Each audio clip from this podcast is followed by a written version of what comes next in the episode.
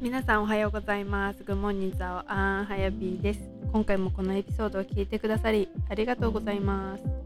私は今フルタイムで働きながらマインドセットコーチと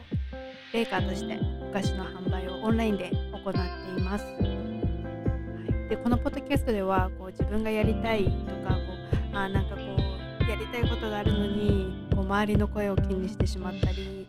なかなか一歩が踏み出せない女性のためにこうなんかモチベーションが上がるようなポッドキャスト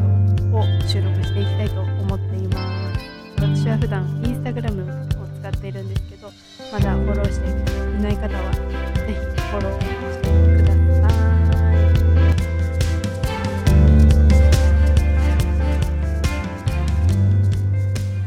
いはい今日はあやぴーの小言8です。8話目です。はいということで今日お話ししたいのは自分の意見を言えなかったはやぴーということで、はい、本当に自分の意見とかこう自分の感情っていうのをこうなかなかこう自分で出すことができなかったんですよね。というのも多分なんか今振り返れば結構私の家族ってなんかあんまりこう物事言わないというか他人を傷つけないとかそういうわけじゃないけど結構お母さんもなんかお父さんに対してこうなんか強く喧嘩をする家庭じゃなくてなんかどっちかがこう黙ればいいみたいな家庭なんですよね。でだからこうなんかお父さんからお母さんが強く何か物事を言われたって言ったらもう自分が一人でなんかイライラするしかない。そう。でだからそういう風に飲み込むまあ飲み込めないんですけどそう飲み込むとか自分が我慢すればいい。であの私は戦いたくないみたいな感じの家庭でだからこうなんか空気を読むじゃないけどなんかそういう家庭だったんですよね。だからこうなんかこう話題にするとなんかちょっとやばそうな話題はしないとかなんかそういうなんかこう直接ぶつかるっていうかこう直接自分の本音を言い合うっていう過程じゃなくてそうだからなんか、まあ、自分の思いを伝えるっていうのを、うん、あんまりこうしてこなかった。そうですよね。でなんかまあ人を喜ばせる言葉とかっていうのはよく言うけどそういうふうに自分がこうなんだろうかこうなんかこう相手に対してこう思うことを言うっていうのはなんか喧嘩につながるとかこうぶつかることっていうふうに思ってたんですよね。うん、で、まあ、ずっとそんな思いがあったのでこう自分がこう言われて嫌なこととかこうなんかまあうんあとはじゃあどっちが私がすごく覚えてるのはこう陸上の時になんか陸上競技であのまあ私短距離がすごく好きで、まあ、割と速かったんですよね。でなんかそのでもその短距離をやりたい人って結構いてでもそのレースには1人しか出れないってなってで私本当に出たかったしタイムを見ても自分が絶対あの走った方がなんかこういいっていう風にちょっとなんか変な自信があってそうでもなんか周りでなんかやりたい人がいるからなんかすごいそこでなんだろうこう自分がいいっていう自分もやりたいっていう風に言えなくてその周りの人がなんかやりたいって言ったからじゃあ私はもう我慢するしかないっていう風に思ってなんかそれそのすごい悔しい思いをしたのを覚えています。で多分その人にとっても何対して自分もなんか若干劣等感じゃないけどなんかあったりとかしてまあ自分が言ってもしょうがないかとかそういう意見を言うことに自分の意見に対してなんかこう重要に思ってなかった。うん、で、まあ、そんな悔しい思いとかあってで、まあ、ずっとずっとこう行くんですけどこうなかなか自分の感情とかそういうのを出すのが苦手だって自分で思ってて。そうだからなんだろう変な話逃げるか 逃げるか我慢するかみたいな感じだったんですね。でもなんかその、まあ、大人になってというかもう、まあ、つい最近っていうか荒さになってからやっぱりなんかそんな我慢するのってあんまり良くないなと思ってでやっぱりなんかすごいその職場でイライラしたりとかなんで私がこんな、まあ、被害者意識みたいな感じじゃないですけどなんでこんな思いになるんだろうって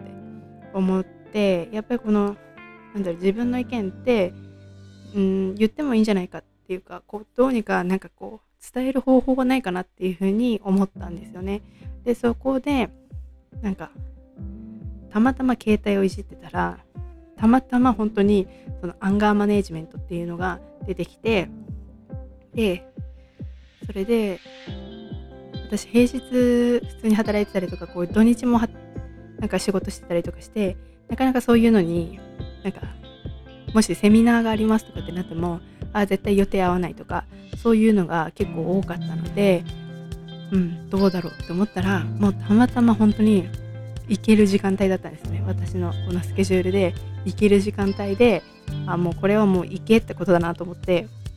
そう。なかなかその私が住んでる栃木県で自分が好きなセミナーとか受けたいセミナーっていうのを見つけることって私なかなかなか難しいなと思ってて。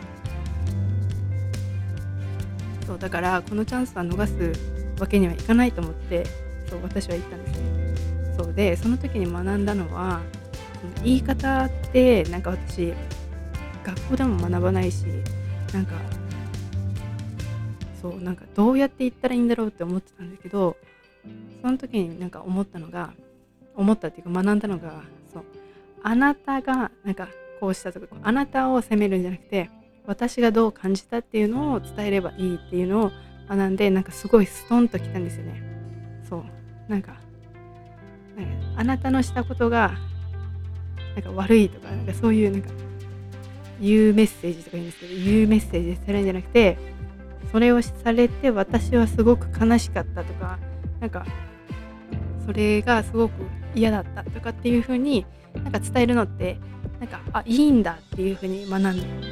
うん、学んだ？そう。思えた？そう瞬間でした。そうだからそこからまあなんかね自分の気持ちとか、うん、感情を、うん、なんか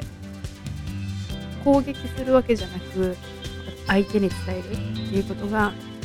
なんかこう難しくなくできるようになったなと思って、うん、でまあいい面白いとかなんか私本当にうん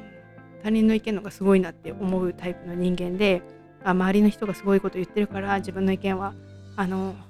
聞いてもらえないと思って話さない。でうんうん聞いてるだけのタイプの人間でで本当に周りからもなんかユキは意見ないのっていう風に言われるような感じの人間だったからうんなんかもっとねでもそれでも変わりたいっていうかもっとなんか自分にできることがあるんじゃないかっていうか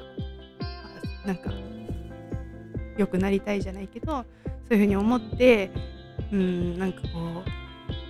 変わる努力をしてきたっていうか練習をして本当に言う練習だったり自分の言葉にする練習だったりそういうのをなんかこう小さな積み重ねでも積み重ねてきたからこそなんか今があるっていう感じで。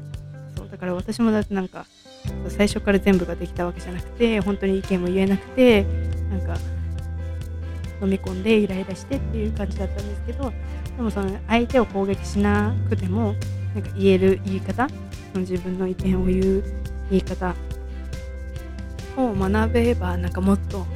楽になんか生きていけるというか生きてきたなーっていうふうに今思います。そうだから私も本当にアラサー何歳だったかな？そう30ちょっと前ぐらいにそれに気づいてこうあちょっと変わりたいっていうかもうちょっとなんか言いたいっていうかこうなんかね感情がこうやっぱりその言えなくて飲み込む飲み込んでるって状態ってすごくなんか辛いしなんかなんだろうなあの時の感情なんかなんでこんなイライラするんじゃだろうじゃないけどなんかそんな感情があると思うんですけど、まあ、そんな方法じゃなくて言える方法があると思うのでそのなんか、まあ、今回はその言うメッセージじゃなくてアイメッセージで伝えればなんかこう自分のこう嫌だとかそういうなんか言えなくてももやもやしてなんかイライラしてそんな感情から抜け出せるんじゃないかなっていうことをお話しお話ししたいと思って、はい、今日の、はい、はやぴーのここと8を終わりにしたいと思います。はい、では、はい、最後に、えっと、私インスタグラムやってるのでえっと、概要欄に貼っておきます。で私マンデーモチベーションって言って毎週月曜日の朝7時朝7時から、えーと、私の Facebook グループで、はいえーと、ライブで「ザワーン」つって朝の挨拶から始める朝を 迎えていますのでもし興味がある方いたらぜひそちらも登録してみてください。すべて概要欄にあります。ということで、はい、最後まで聞いてくださってありがとうございます。ではまた次のエピソードでお会いしましょう。